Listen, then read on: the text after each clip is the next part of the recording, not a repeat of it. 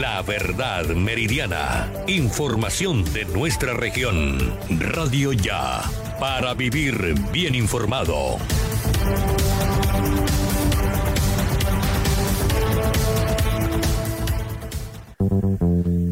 Todos juegan. Una manera auténtica de conectarse con los temas sociales y deportivos a todo nivel. Nuestra señal está en todas partes y llega a todos. En la radio.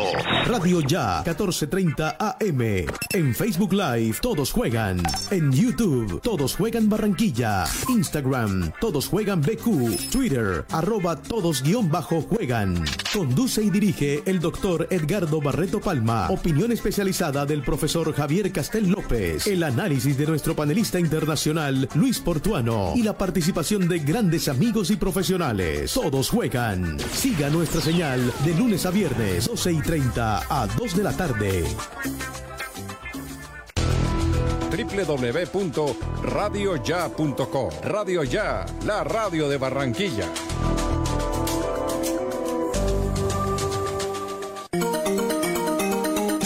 Desde Barranquilla, emite Radio Ya 1430 AM. HJPW. 5 kilovatios de potencia para el Caribe colombiano. Radio Ya 1430 AM.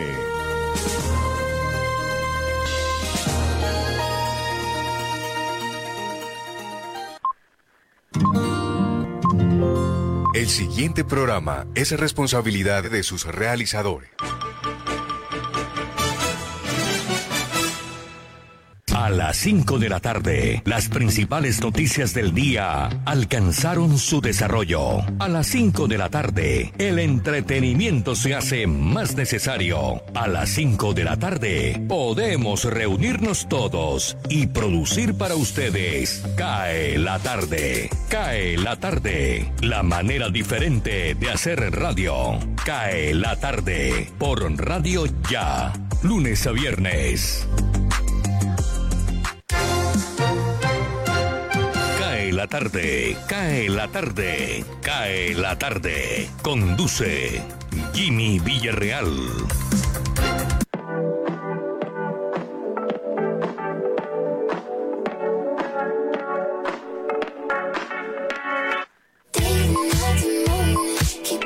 Hola, hola, saludo cordial, aquí estamos arrancando una nueva semana en Radio Ya. Todo nuestro equipo de trabajo está listo para entregar eh, las informaciones, las noticias, el resumen informativo, acompañados de todas las cadenas internacionales que nos surten desde nuestra sala de satélite. Hoy es lunes 24 de mayo, es el día 144 de este año. Restan en nuestro almanaque un total de 221 días para que concluya el 2021 y vamos a revisar de inmediato las efemérides de hoy, fechas importantes en la historia. ¿Qué pasó un 24 de mayo? En el año de 1844, el inventor Samuel Morse emite el primer mensaje telegráfico, el famoso eh, telégrafo. Lo envió entre el Capitolio de Washington y Baltimore en Estados Unidos con una distancia de separación de 60 kilómetros. En el año de 1895, el actor británico Henry Irving se convierte en el primer actor que obtiene el título de caballero. Vamos a ver qué otra noticia. En 1928 fue inaugurado el servicio telefónico entre España y el Reino Unido. En 1930, aterrizaje de la piloto británica Emmy Johnson, que se convierte en la primera mujer que vuela entre el Reino Unido y Australia tras el despegue que hizo el 5 de mayo del mismo año. Vamos a mirar 1960, comienza la era de los satélites. Estados Unidos lanzó Midas 1, el, el, satélite norteamericano destinado a detectar los misiles intercontinentales en plena Guerra Fría. Vamos a mirar en 1991 Israel encabeza la operación Salomón. En el 2002 Rusia y los Estados Unidos firman el Tratado de Reducciones de Ofensivas Estratégicas. Vamos a ver quién nació un día como hoy. El señor Fahrenheit, el físico alemán Daniel Fahrenheit, en 1686. En 1819, Victoria de Inglaterra, reina del Reino Unido. Mm, Y en 1941, un personaje que me encanta, Bob Dylan, músico, poeta y compositor norteamericano y premio Nobel de Literatura en 2016. En 1944, Patti LaBelle, una cantante norteamericana. La próxima semana coloco una canción de ella. Bueno, esos son los personajes nacieron un día como hoy. Vamos a ver quién murió un día como hoy. Nicolás Copérnico, astrónomo y matemático polaco, en el año de 1543. La frase del día, hace el amor y no la guerra, de John Lennon, el famoso músico británico ex integrante de los Beatles, quien falleció en Nueva York víctima de un atentado. Y hoy vamos a colocar un tema del día para compartir con nuestros oyentes a través de nuestra línea de WhatsApp 319-355-5785. Estaba esta mañana eh, observando a mi hijo que está en clases virtuales y le pregunté, óyeme, ¿qué clases están dando? Está en décimo grado. Y me, me dijo esto, esto y esto. Y, y de pronto mi esposa que estaba al lado dijo, en mi época dábamos clases de taquigrafía, en mi época dábamos clases de francés y empezamos a mirar qué clases han quitado. hicimos un análisis de qué clases hacen falta que dicten en los colegios hoy en día. Ese es el tema del día.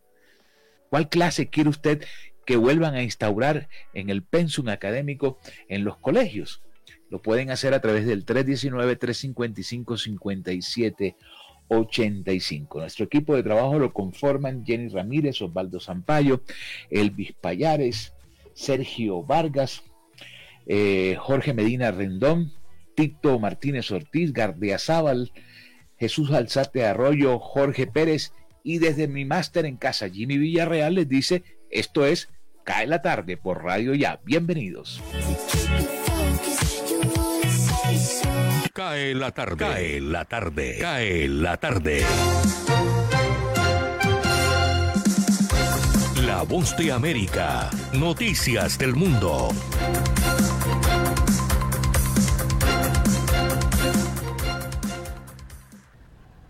Las tropas de la Guardia Nacional que custodian al Capitolio de Estados Unidos en Washington, D.C., abandonarán la sede este lunes. Esto luego de más de cinco meses en estar allí para controlar la situación que se desató con el asalto al edificio federal el pasado 6 de enero. El Pentágono anunció a principios de la semana pasada que no se había solicitado una extensión de la presencia de la Guardia Nacional compuesta por unos 2.149 soldados.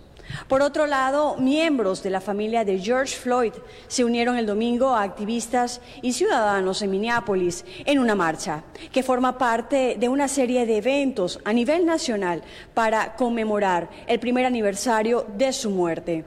Cientos de personas se reunieron justo frente a la Corte del Centro de Minneapolis, donde hace un mes concluyó el juicio en contra del ex policía Derek Chauvin. Muchos de los asistentes portaban pancartas con la imagen de Floyd y de otras personas de raza negra que han muerto a manos de la policía.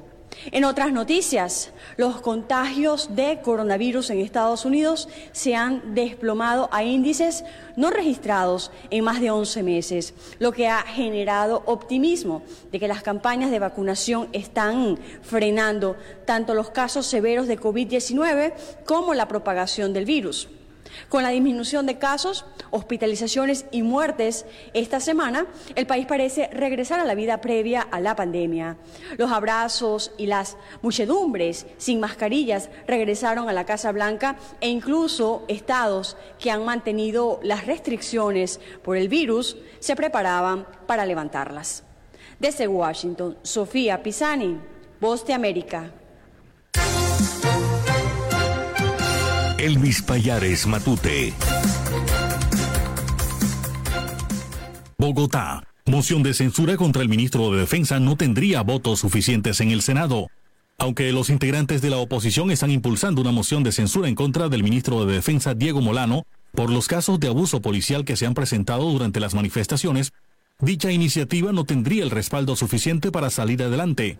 Las cuentas preliminares indican que los partidos Centro Democrático, Conservador, Cambio Radical, la U y las bancadas cristianas apoyarían la labor que ha venido desempeñando el funcionario del gobierno. La oposición ha anunciado que votará para que Molano salga del cargo y es posible que también lo hagan algunos liberales cuyo jefe único, el expresidente César Gaviria, se mostró a favor de la moción de censura.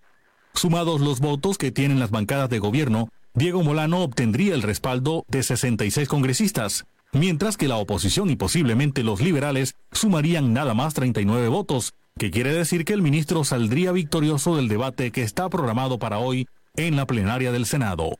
Bogotá. Pacientes de COVID-19 en esta ciudad serán atendidos en UCI de clínicas en Barranquilla. El secretario de Salud Alejandro Gómez pidió hoy a las familias de pacientes que requieran atención en una unidad de cuidados intensivos que permitan y autoricen el traslado de sus seres queridos a otras ciudades del país como Barranquilla, donde hay UCI disponibles. La petición de Gómez es para garantizar una atención oportuna a aquellas personas que estén recibiendo tratamiento para superar el COVID-19. El secretario afirmó que se cuenta con todas las condiciones de transporte en ambulancia aérea para que los pacientes reciban una atención adecuada y de calidad. Actualmente Bogotá tiene una ocupación de camas UCI del 96%, completa cuatro semanas en alerta roja hospitalaria debido al tercer pico de COVID-19 que enfrenta la ciudad, pero seguirá haciendo todos los esfuerzos de regulación las 24 horas del día en la red hospitalaria dispuesta para garantizar la disponibilidad de unidades de cuidados intensivos. Bogotá. El comité de paro afirmó que rechazan los bloqueos en las vías que impiden el paso de vehículos cargados con insumos y las barreras para la circulación de las misiones médicas en el país. El representante de la Central Unitaria de Trabajadores CUT, Diógenes Orjuela, se refirió a estos hechos a su arribo a la octava reunión entre el comité y el gobierno nacional. El líder sindical precisó que si bien apoyan los cierres de una vía como parte del inconformismo de la gente, estos no pueden afectar a la comunidad que requiere de ciertos servicios. Orjuela fue enfático en señalar que respeta los bloqueos, pero que estos no pueden convertirse en obstáculos para la misión médica, ni en barreras contra el transporte de alimentos a lo largo y ancho del país.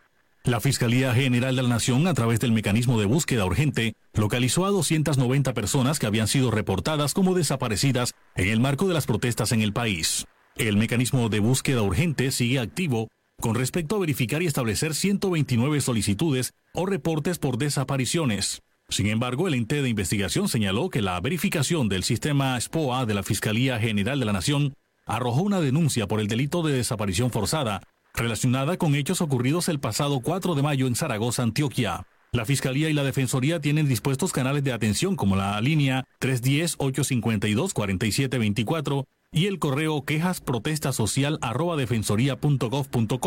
que están habilitados las 24 horas. Bogotá. 508 puntos en carreteras del país han sido desbloqueados por las autoridades. Gracias a la labor de la Policía Nacional en coordinación con las fuerzas militares y las autoridades locales desde el 28 de abril, fecha en que se iniciaron las manifestaciones públicas, se han logrado 508 desbloqueos viales facilitando la movilización y llegada a su destino de 7.886 vehículos, con 298.935 toneladas de carga. Según el ministro de Defensa, se han registrado 2.284 puntos bloqueados, entre intermitentes y permanentes, de los cuales 30 están vigentes por más de cuatro días.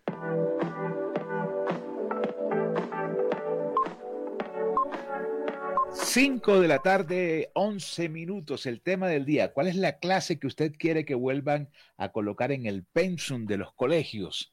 Eh, escribe Jason Ferrucho. En Japón dan una clase que aquí sería interesante, se llama Economía Doméstica y creo que hace falta. Bueno, aprender a manejar la economía doméstica es bien importante. Eh, Liliana Erazo, hay clases que se perdieron, Jimmy, urbanidad, ortografía, caligrafía, son básicas para el progreso integral y la superación personal. Pues sí, ya no, ya no se dan. Lady Estupiñán, eh, hay que darle más espacio a la educación artística, donde los chicos exploran varios campos y se pueden comunicar más fácil expresando sentimientos y sensaciones. Un bloque semanal no alcanza, Lady Estupiñán. Gracias por escribir a nuestra línea de WhatsApp 319-355-5785.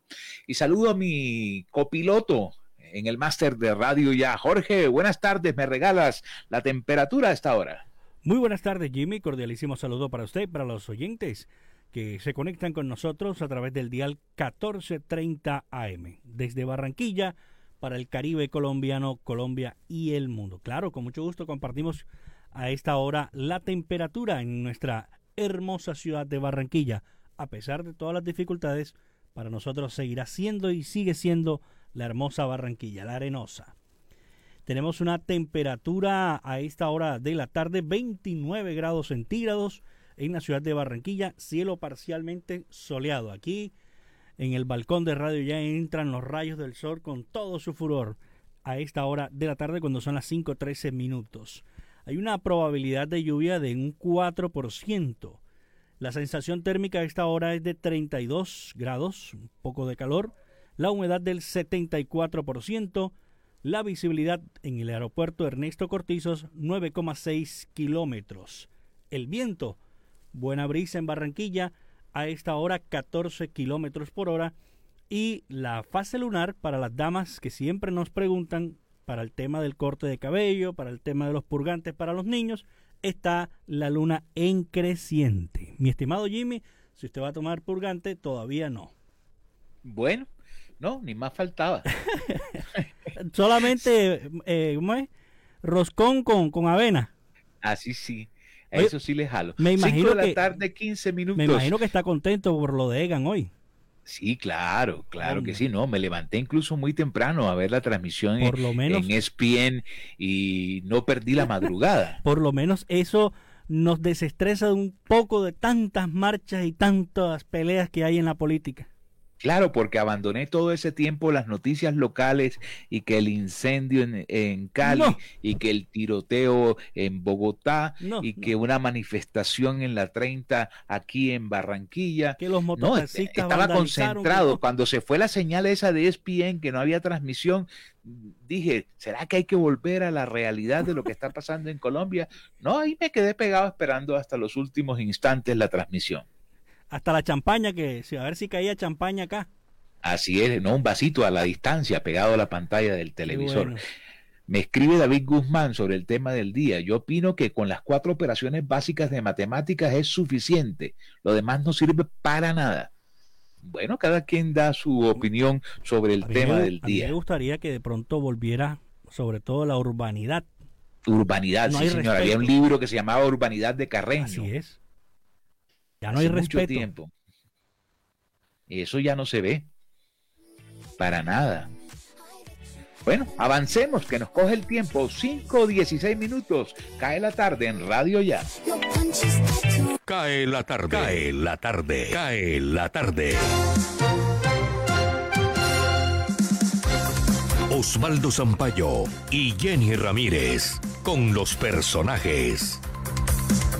Cae la tarde los actualiza para que usted se informe mejor. ¿Qué expectativas tiene Barranquilla para la reactivación de la economía dentro del piloto nacional propuesto por el gobierno? Saludamos inicialmente en Cae tarde al secretario de Desarrollo Económico de Barranquilla, Ricardo Plata. Bueno, Osvaldo, lo primero es que es un reflejo de la confianza y el buen trabajo entre gobierno nacional y gobierno local en el manejo de la pandemia.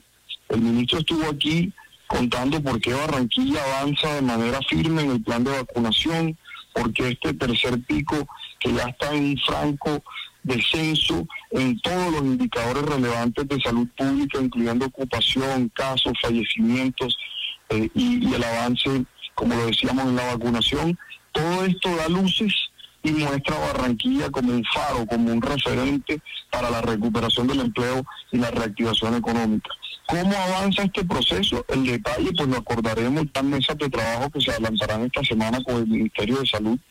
Pero la realidad es que hay sectores que no han podido trabajar hace muchos meses o inclusive eh, hace varios semestres.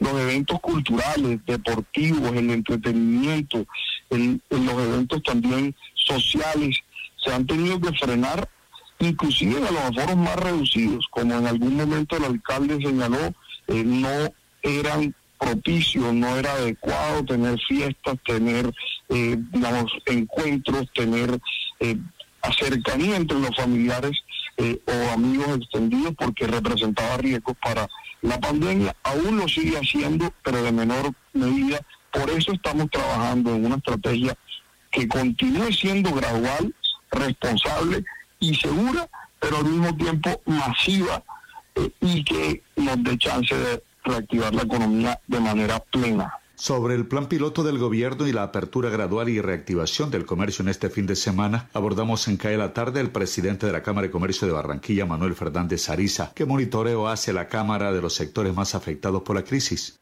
Sí, Osvaldo, nosotros el fin de semana realizamos un monitoreo del centro de la ciudad, obviamente por el dinamismo comercial que, este siempre ha presentado, y de cuatro centros comerciales, eh, en donde tratamos de que fueran en distintas localidades para tratar de tener alguna representatividad. En este ejercicio lo que encontramos es que el 80% en promedio de los locales y de los establecimientos estuvo abierto el fin de semana, 15% estuvo eh, con cierres temporales y 5% estuvo con cierre total. Ahora bien, en los centros comerciales ya específicamente, lo que nos reportan es que hubo más de 90 mil visitantes y el 95% de los locales de estos cuatro centros comerciales estuvieron abiertos. Eh, nos reportan un dinamismo muy interesante en gastronomía, en locales de ropa, tecnología, servicios financieros y supermercados. Obviamente, como tú bien lo anotas, eh, Osvaldo, es todavía el primer fin de semana después de un periodo muy duro para los empresarios. Nosotros hicimos una encuesta en la segunda semana del mes de mayo y lo que encontramos es que los empresarios nos dicen, el 80% de ellos que las ventas disminuyeron en los meses de abril y marzo. El 66% de los empresarios nos dice estamos operando a pérdida y 51% de los encuestados nos dijo en esa segunda semana de mayo que había tenido que reducir su planta de personal. Eh, obviamente venimos de esta época de, aislamiento, eh, digamos, para prevenir incrementos en los contagios, que ha tenido, o que ha sido necesaria, pero que ha sido muy dura con relación al comportamiento económico. Este fin de semana nos da, un, digamos, un parte alentador. Vemos un repunte en la actividad económica, sin embargo, todavía es prematuro 20% de los empresarios nos dicen alcanzamos las ventas que esperábamos, pero el resto todavía no vio ese repunte o no alcanzó ese nivel de ventas que esperaban este fin de semana. De tal manera que tenemos que seguir haciéndole ese seguimiento a, a la actividad económica. Yo pienso que con la pujanza y la resiliencia del empresariado atlanticense y barranquillero, seguramente vamos a, salir adelante. Hablemos ahora de la situación del puerto marítimo de Barranquilla y sus problemas de dragado, cada día más recurrentes y sin solución aparente. Ahora agravados por la altivez del dragador contratado y su negativa a utilizar los pilotos prácticos del puerto. Conoce el tema el oficial de Marina e investigador Enrique Lequerica. La industria marítima es bastante compleja y nosotros tenemos que aprender a que hay ciertas cosas que no nos rigen localmente. Estas no son decisiones de un funcionario local, porque Colombia firma convenios internacionales y muchos de estos convenios se adoptan por ley. No mezclemos el asunto de Buenaventura, que es un asunto de interpretación bastante oscura, con el problema local de Barranquilla. El problema local de Barranquilla parte del desconocimiento de la ley 105 del 93, que se llama Ley de Infraestructura, que perfectamente identifica y corrobora que Barranquilla es un puerto marítimo. No es un puerto fluvial como erróneamente mucha gente cree. El hecho que se navegue sobre aguas del río o en la desembocadura del río no lo convierte en un puerto fluvial, porque el tráfico que se atiende es marítimo y hay que cumplir con los convenios internacionales de zonas, con los convenios de protección a las instalaciones portuarias, con los convenios de eh, Marpol de polución marítima, con los convenios de cargas peligrosas, todo eso, un listado largo de convenios y protocolos del cual Colombia es signatario. Entonces acá se decidió en un momento dado, como el puerto marítimo de Barranquilla desde 1926 ha sido como un dolor de cabeza no entendible para la administración central, decidieron a última hora asignárselo al que maneja el río, que es Cor Magdalena, que no tiene en su estructura la suficiente capacidad humana y, profesional para entender la problemática de un puerto marítimo. El secretario de Salud de Barranquilla está en CAE la tarde. Médico Humberto Mendoza ante los cuestionamientos de directivas docentes a la prelación en la vacunación a profesores de escuelas y colegios privados de la ciudad. ¿Qué explicación le da? Públicos y privados que tengan eh, alternancia seguramente tienen un mayor riesgo de estar en contacto con el virus que está en todas partes, pero seguramente en esa interacción social, laboral, tienen más riesgo del que está en su casa. Eso, eso es una consideración que sería respetable y que desde el punto de vista epidemiológico la entenderíamos. Eh, esa priorización de todas maneras va a quedar en las entidades directamente en el orden nacional y entregarán al Ministerio de Salud para los targets nosotros vacunaremos lo que aparezcan en, priorizados en mi vacuna app. Para caer la tarde, Jenny Ramírez y Osvaldo Sampaio Cobo con los personajes de la noticia. Más adelante tendremos a Sergio Vargas y la etapa de hoy que gana a nuestro ciclista colombiano Egan Bernal, la etapa reina del Giro de Italia que lo mantiene como líder. Cae la tarde, cae la tarde, cae la tarde. Radio Francia Internacional Noticias del Mundo.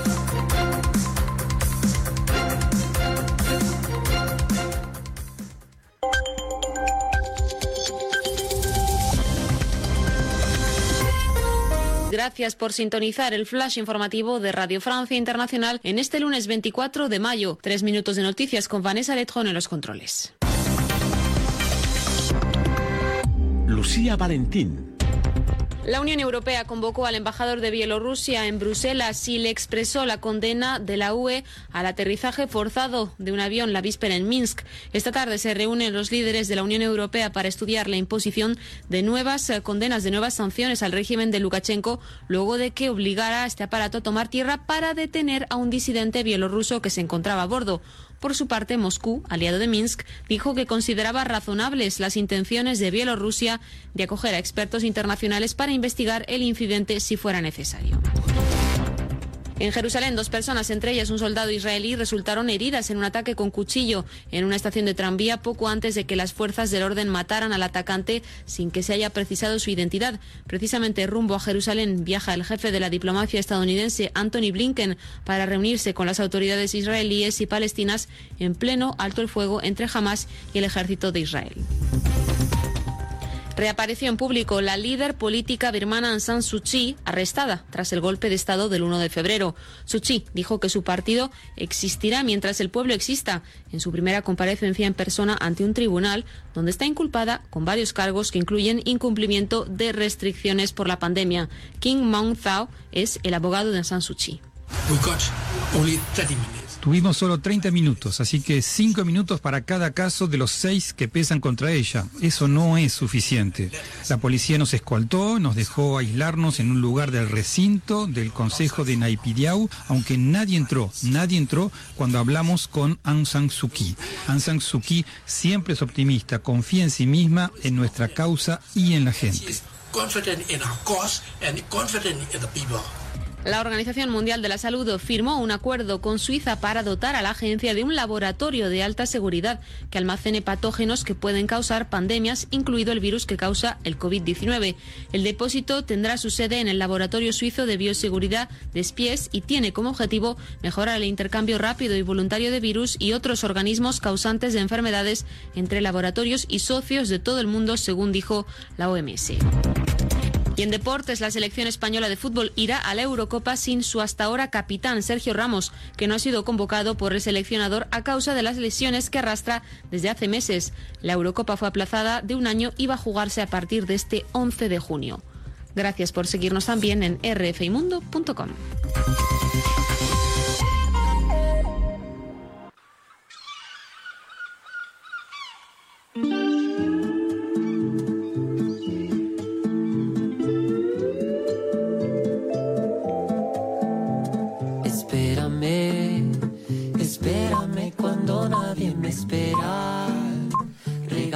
5 de la tarde, 28 minutos. Gracias también por seguirnos en nuestra página web www.radioya.co.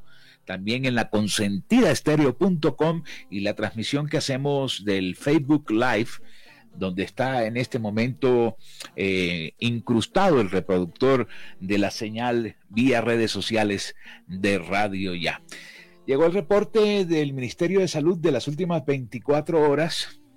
Se marca 16.977 nuevos casos de contagiados por el COVID-19, 19.870 recuperados y 483 fallecidos. El fin de semana sobrepasamos la cifra de los 20.000 contagiados. El fin de semana fue desastroso. Veamos entonces aquí el listado de ciudades capitales. Venga y lo abro en el libro que tengo aquí a la mano, en el informe que nos suministra Ministerio de Salud, Bogotá. Está crítico, incluso eh, tengo entendido que muchos de los pacientes que no consiguen UCI en la capital de la República son traídos aquí a Barranquilla. Bogotá, 5.108 contagiados en las últimas 24 eh, horas el departamento de Antioquia con 2.183, el departamento de Santander con 1.083, Cundinamarca con 712, departamento de Cesar 658, Boyacá con 557, el departamento del Atlántico con 478, el departamento del Valle con 472 y cierro con Barranquilla con 427 nuevos contagios. Pero estas cifras las aterrizamos, Jorge. Sí, señor. A esta hora queremos entregar el, reporte de las personas fallecidas en las últimas horas a consecuencias del virus COVID-19. Según el Ministerio de Salud se reportaron en, reportaron 27 personas fallecidas en el departamento del Atlántico, 18 en Barranquilla, 3 en Baranoa, 4 en Soledad, 1 en Puerto Colombia y 1 en Luruaco por lo menos empieza a descender la letalidad en el departamento del Atlántico. Ojalá que esto dure, dure, dure y sigan bajando, sigan bajando muchísimo más. Sí, como decía ahorita en la nota con Osvaldo, el secretario de Salud, hay que tener eh, eh, mucha precaución, porque se aspira a que Barranquilla sea como el modelo de desarrollo económico de, de un plan piloto que después sería tomado por el resto de ciudades capitales, pero bueno, esto hay que tomarlo con mucha, mucha calma, con pinza, con pinza de relojero. Sin duda alguna, eh, lo fuerte de esta tercer pico en Bogotá está, pero sostenido. Las cifras que salen hoy, impresionante y, y es bastante preocupante la, la situación en Bogotá, ¿no? Claro, porque ellos nos están mandando los enfermos que no tienen acceso a la UCI. Creo que las UCI en Bogotá, ya colapsaron. Nos las están enviando aquí a la ciudad de Barranquilla. Hagamos una pausa, yo aprovecho y me tomo un café y tú adelantas allá el break y regresamos con más en Cae la Tarde a través de Radio Ya.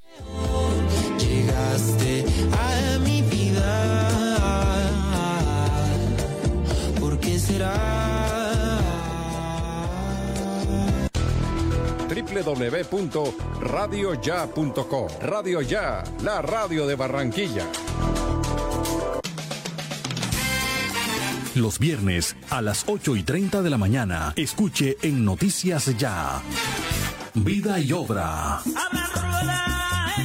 Nuestro anfitrión y orgullo nacional, Juan Piña, entrevista a un personaje invitado. Gracias por estar con nosotros. Bienvenido a Vida y Obra. 8 y 30 de la mañana por Uniautónoma 94.1 FM. Y repetición a las 6 de la tarde por Radio Ya.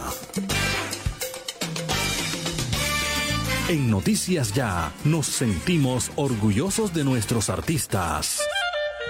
Gente con valores. Ampliamos la franja informativa en Radio Ya. De 11 y 30 a 12 y 30 del mediodía. Informativo 14.30 del mediodía. La verdad meridiana. Información de nuestra región. Radio Ya. Para vivir bien informado.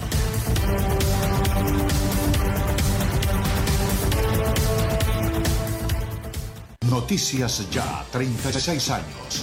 Periodismo de la región Caribe en buenas manos. a dos bandas, Uniautónoma 94.1 FM y Radio Ya 14.30 AM. El día comienza a las 4 y 45 de la mañana con noticias ya. Cae la tarde, cae la tarde, cae la tarde.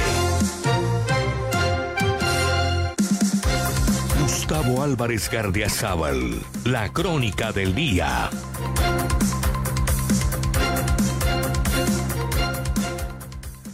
Desde una firma asesora que mide para algunas empresas el ritmo que van siguiendo las cosas en este país, me pidieron que analizara una serie amplia de videos, entrevistas tomados a los jóvenes de siete de las barricadas de Cali, cuatro de las del Valle y tres de las del Huila, previa autorización de su parte, y luego de haberlas visto una y otra vez, hago públicas algunas conclusiones que son comunes en la muestra. Primero, casi todos los jóvenes repiten que quieren ser oídos. Segundo, una mayoría manifiesta que quieren garantizar su educación. Tercero, casi los mismos afirman que han sido marginados porque los colegios públicos no posibilitaron enseñanza a distancia por computador desde la casa, alegando que ni los de FECODE ni Mini Educación prepararon a los maestros para dictar clases por Zoom. Cuarto, otro poco más afirma con vehemencia que la falta de financiación de un plan de datos para las barriadas de estratos bajos y campesinos es un delito clasista. Quinto, casi todos indican que necesitan trabajar y por lo menos la mitad que requieren ese trabajo, aunque sea por horas, para poder seguir estudiando. Sexto, una gran mayoría critica el despilfarro del Estado en contratos.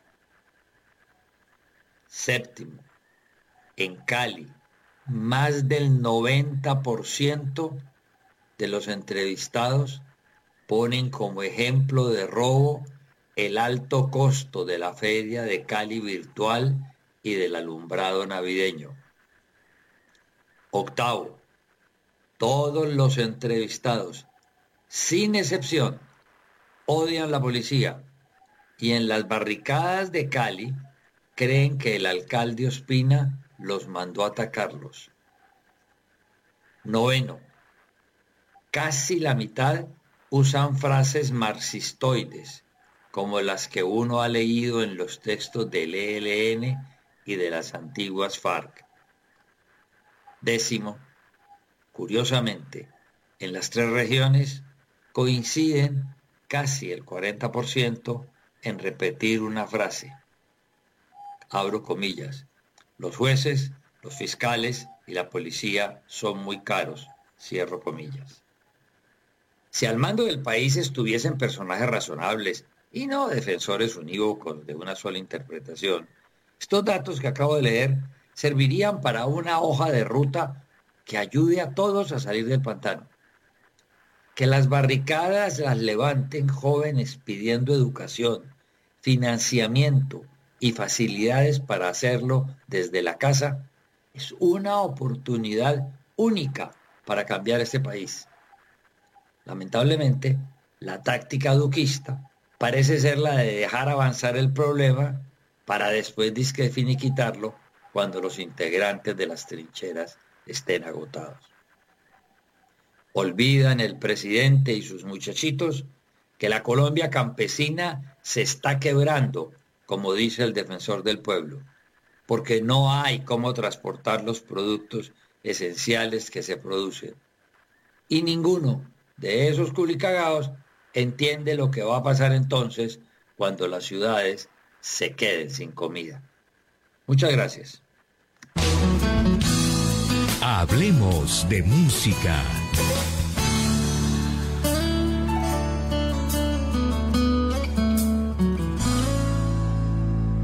Les saluda Edgar Hoffman desde Londonderry, en New Hampshire. Hoy música de Italia. Gianni Bella, un cantante y guitarrista que nació en el seno de una familia 100% musical. Sus hermanos Antonio y Salvatore fueron excelentes guitarristas y músicos, al igual que su hermana Marcela, que fue la primera en conocer el éxito. Gianni Bella grabó en 1978 el tema que sin lugar a dudas lo llevó a conocer el éxito no solamente en Italia, sino a nivel Europa y a este lado del Atlántico. De amor ya no se muere. Si acaso nuestro amor de nuevo fracasara, tú sabes que sería lo peor que nos pasara. Lo que hubo entre los dos no se hizo en un momento a ti no te compré, por eso no te vendo.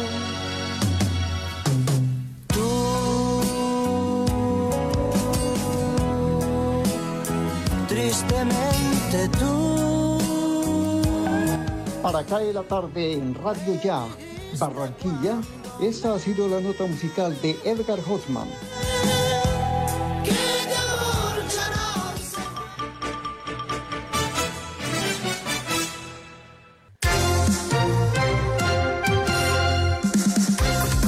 La tarde, cae la tarde, cae la tarde. Señal internacional, Deutsche Welle, desde Alemania.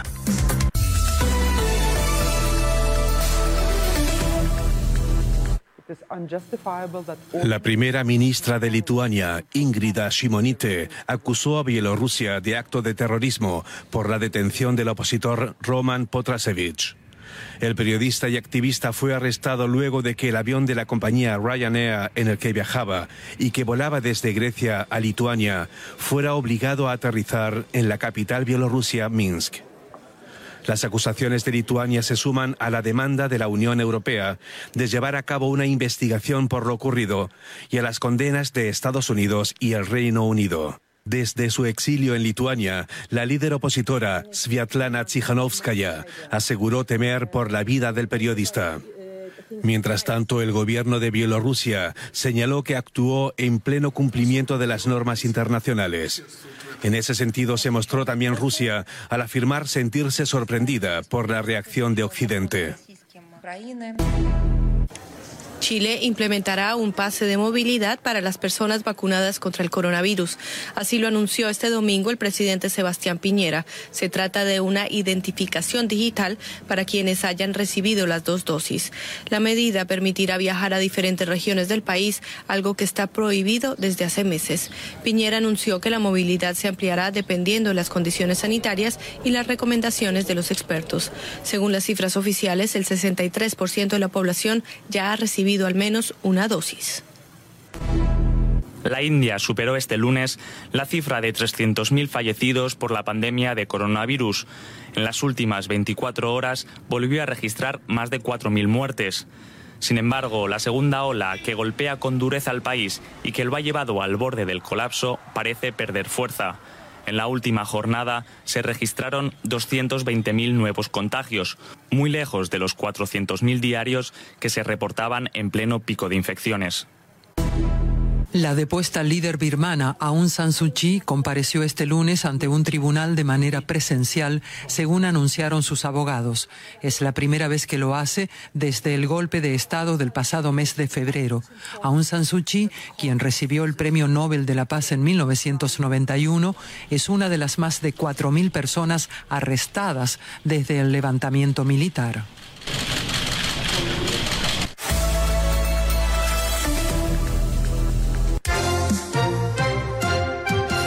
Tarde, cae la tarde, cae la tarde. Conduce Jimmy Villarreal.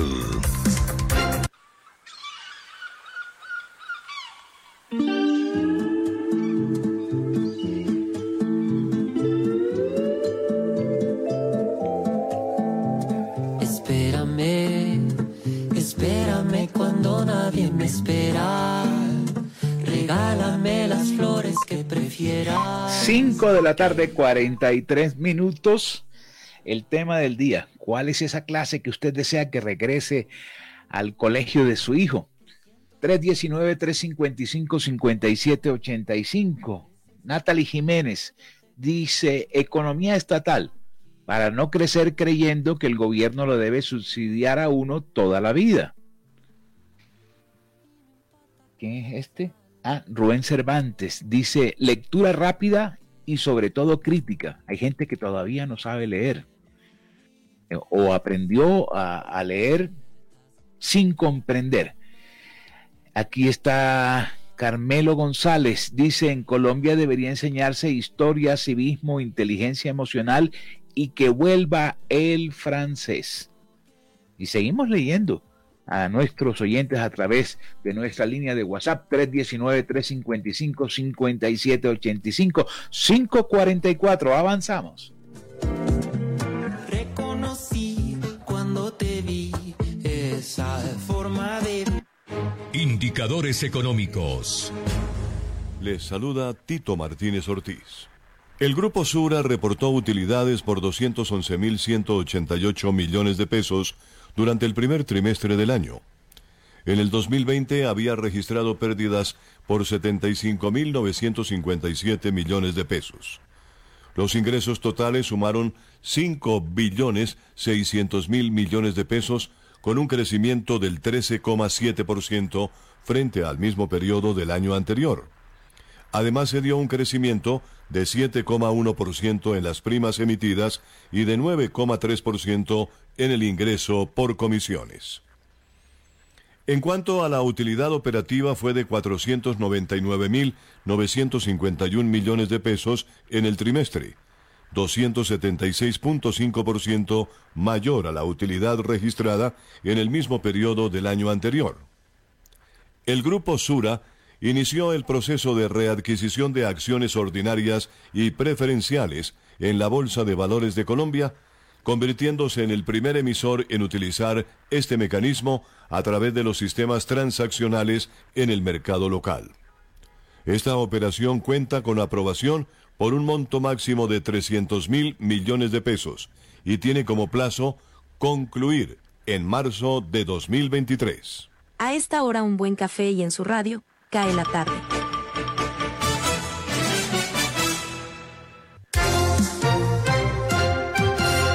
Jorge Medina Rendón y la gran noticia. Aquí la gran noticia en Cae la tarde. El país ha iniciado una nueva semana hastiado de la situación social que cada día se hace más crítica, coadyuvada por el paro que convocan distintos sectores con el fin de presionar medidas del gobierno nacional que en los últimos días ha abundado en anuncios para la población joven. Las autoridades han logrado desbloquear 508 puntos en carreteras del país, pero se mantienen cerca de 200 movimientos en otras vías que son estratégicas.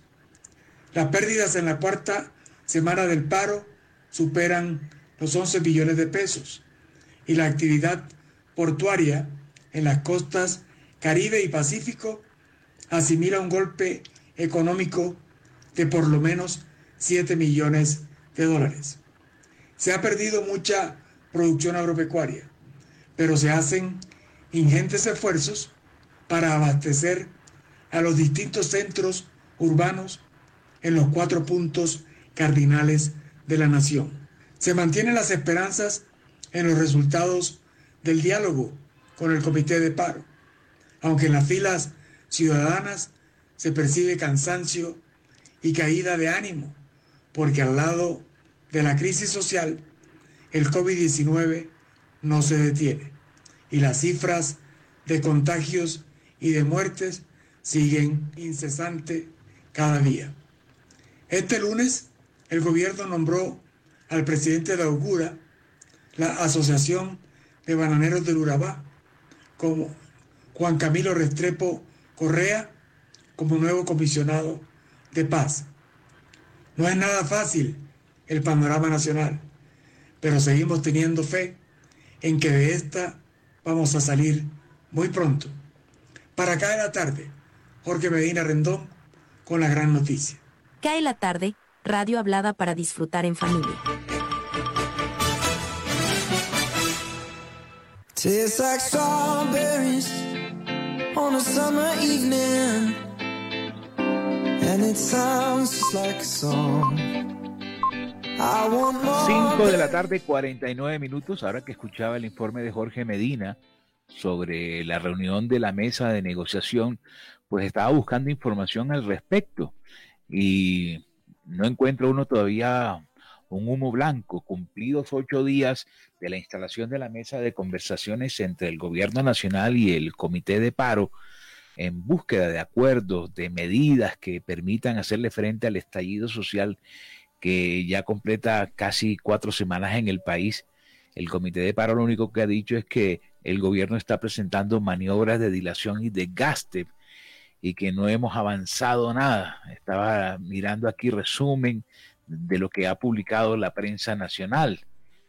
Según reclamó el comité que calificó como extenuantes las jornadas de diálogo hasta de 14 horas, si bien se han llegado a puntos de encuentro en la discusión de las garantías para el ejercicio de la protesta, el gobierno sigue sin tomar medidas efectivas para hacerle frente a los hechos de violencia y abuso de la fuerza pública. Ahí están concentrados todo este nudo de negociaciones entre el gobierno y el comité de paro. 5.50 voy con oyentes que me escriben a la línea de WhatsApp 319-355-5785. Julie Medina. Jimmy, hay que cambiar la forma de enseñar el inglés. Esta es una herramienta que es necesaria en cualquier época de la vida y es un tema esencial en las entrevistas de trabajo. Mónica Gómez Marín, definitivamente hay que reforzar historia. A mí en mi época me tocó historia. Esta clase fue lo que me ayudó a estudiar humanidades. Aquí dice canceriano, no sé qué, me escribió así. Clases de primeros auxilios. Esto es bien importante y ayuda a salvar vidas. Avanzamos 5.51 minutos. Watermelon Sugar. Eso dice nada menos que Harry Style a esta hora de la tarde aquí acompañándonos en Radio Ya.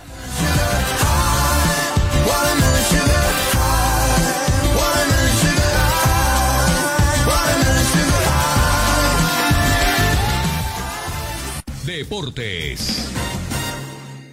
Hola, ¿qué tal? Sean todos bienvenidos a la información deportiva aquí en CAE la tarde. Iniciamos el recorrido noticioso con lo que tiene que ver la gran victoria del colombiano Egan Bernal el día de hoy en el Giro de Italia. Ganó la etapa reina y se mantiene con la maglia rosa, es decir, esa camiseta rosa que lo certifica como el líder del torneo ciclístico más importante que se está jugando en estos momentos. Hablamos precisamente del Giro de Italia, porque recordemos que también está el Tour de Francia y la Vuelta a España, pero eso será más adelante. Hoy el colombiano, al ganar esta etapa reina del Giro de Italia, eh, certifica su presencia como uno de los máximos candidatos para ganar esta vuelta ciclística tan importante. Se mantiene como líder en la general individual, le saca 2 minutos 24 segundos al italiano Caruso y le saca 3 minutos 40 segundos al británico Hawk John Carty del Education First. Es una gran ventaja que tiene el colombiano por el momento, pero todavía faltan cinco etapas más y la última etapa es una crono eh, individual y tiene que tener pues muy buena ventaja el colombiano Egan Bernal para poder consagrarse campeón del Giro el próximo domingo. De esas cinco etapas, les decíamos que la última es una crono, pero antes hay tres etapas de montaña, precisamente eh, el miércoles será una etapa complicada, será la décimo séptima que eh, tiene en total 193 kilómetros. Hablamos del miércoles porque mañana martes eh, no habrá eh, competencia, es una jornada de descanso, eh, la última precisamente de este Giro de Italia. Entonces hay que felicitar al colombiano Egan Bernal por ese gran triunfo en medio de toda esta situación que vive el país por la crisis social. Un triunfo deportivo le da bastante aire de esperanza y alegría a todo el pueblo colombiano. Así que felicitaciones para Egan y por supuesto para todos los ciclistas colombianos que se encuentran en el Giro de Italia. Del ciclismo nos vamos para el baloncesto porque el equipo Titanes de Barranquilla avanzó sin problemas a las semifinales del Campeonato de la Liga Profesional de Baloncesto en Colombia sin eh, inconvenientes. Venció a Búcaros de Santander y sentenció la serie de cuartos de final por 2 a 0 en el Coliseo Evangelista Mora, donde se está llevando a cabo precisamente este torneo, esto en la ciudad de Cali. Titanes eh, de esta manera llega a su triunfo número 11 en 11 partidos, es decir, tiene un invicto, no ha perdido a lo largo de, este, de esta temporada inicial y espera por conocer a su rival para las semifinales entre Caribbean Storm de Chocó San Andrés o Cafeteros Armenia. Recordemos que Titanes es el tricampeón del baloncesto de Colombia y va por su cuarto título consecutivo. Los últimos tres han sido para el quinteto barranquillero. Del baloncesto saltamos al tenis porque la tenista cucuteña María Camila Osorio debutó este lunes en el top 100 del tenis mundial al conocerse la clasificación del WTA. La misma página oficial del tenis mundial femenino le dio la bienvenida a la colombiana después de llegar a las semifinales en Belgrado la semana pasada. En una rueda de prensa con periodistas colombianos, María Camila sostuvo que está muy feliz se siente emocionada porque fue un objetivo que se trazó desde principio de año. Ahora el objetivo de la colombiana es seguir eh, creciendo deportivamente hablando y va a tratar de subir en el ranking en lo que queda del año y ahora la meta es estar entre las primeras 50. Así que acá también va otra felicitación y es para la tenista cucuteña María Camilo Osorio que pues le sigue dando alegrías a el pueblo colombiano. Pasamos a lo que tiene que ver con el fútbol, en, pues más específicamente con el Junior de Barranquilla, porque a esta hora de la tarde el equipo barranquillero se encuentra viajando en vuelo charter a la ciudad de Quito, esto en Ecuador. Recordemos que Junior mañana estará enfrentándose a las 5 y 15 de la tarde al conjunto Independiente Santa Fe en Ambato, Ecuador. Esta es una ciudad muy cerca a Quito y eh, pues tendrá que ganar su partido para poder clasificar a los octavos de final de la Copa Libertadores tras 10 años de no hacer parte de esa fase en el torneo internacional. Junior eh, de alguna manera salió a las 4 de la tarde, hora de Colombia, y estará arribando en pocos minutos a la capital de Ecuador. Para tener en cuenta los siguientes datos de Junior, por un lado, no podrán eh, o no son convocados ni Teófilo Gutiérrez ni Germán Mera, dos jugadores que pues ya recibieron alta médica, se encuentran entrenando con el club, pero el entrenador ha preferido mantenerlos al margen de la convocatoria para que se puedan eh, mejorar rápidamente de cara a las finales del campeonato local. Y Cariaco González todavía se encuentra lesionado. Por otro lado, regresan Miguel Ángel Borja y Freddy Nestroza, quienes se perfilan como titulares para ese partido contra Independiente Santa Fe. Esas serían pues las novedades que tendría Junior para todo este tema de los jugadores eh, convocados. Cabe resaltar que mañana a las 5 y 15, paralelo al partido de Junior Santa Fe, también van a estar jugando River Plate y Fluminense. Esto con el objetivo de definir los dos equipos que avanzan a los octavos de final de la Copa Libertadores por ese grupo. Junior entrenó en horas de la mañana y pues simplemente llega a concentrar a la ciudad de Quito para eh, estar mañana llegando a Ambato directamente. Esta es toda la información deportiva. Aquí en Cae la Tarde estuvo con ustedes Sergio Vargas Cuesta. Cae la tarde. Cae la tarde. Cae la tarde. La voz de América. Noticias del mundo. Noticias del espectáculo.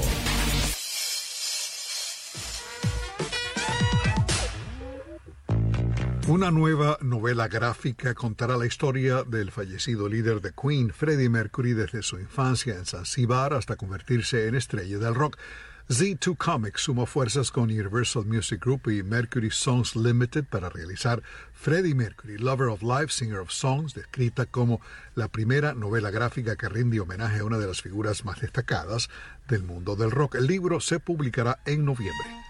En la película Hocus Pocus, dos Bette Midler, Sarah Jessica Parker y Kathy Najimy regresan como las hermanas Sanderson, Winifred, Sarah y Mary respectivamente, tres décadas después de la primera Hocus Pocus. Disney Plus anunció que Hocus Pocus 2 será estrenada en 2022. Aha The Movie, un documental sobre la icónica banda de pop noruega, será estrenado en el Festival de Cine de Tribeca en junio 12. El éxito de la banda Take On Me y su video pionero de animación de bocetos, continúa siendo una de las canciones más reproducidas y uno de los videos más reproducidos de las últimas décadas. El documental narra la historia de cómo tres jóvenes llevaron el tema Take On Me al número uno en Estados Unidos en el año 1985. Aha, The Movie está dirigida por Thomas Robson. Y ahora nos vamos a 1977. Barbara Streisand debuta en la Hot 100 con My Heart Belongs to Me, el primer sencillo de su álbum Streisand Superman. My Heart Belongs to Me alcanzó el puesto número 4 y el LP Streisand Superman el número 3. 1994. Los BC52 estrenan Meet the Flintstones en las 100 calientes. BC52 fue el alias momentáneamente de los B-52 para el propósito de este sencillo que fue tomado de la película The Flintstones, Los Picapiedra, protagonizada por John Goodman. También fue una versión del tema musical de la serie de televisión de la década de 1960. Meet the Flintstones alcanzó el puesto 33. Los compositores acreditados del tema son Joseph Barbera, Hoyt Curtin y Will Hanna. En esa época todo era Hanna-Barbera. 1973, Stevie Wonder ocupa el primer lugar de la Hot 100 con You Are the Sunshine of My Life de su álbum Talking Book. Sunshine le valió Grammy a Mejor Voz Pop Masculina. You Are the Sunshine of My Life ocupa el puesto 287 en las 500 mejores canciones de todos los tiempos de la revista Rolling Stone. Es todo por el momento. Alejandro Escalona, Voz de América.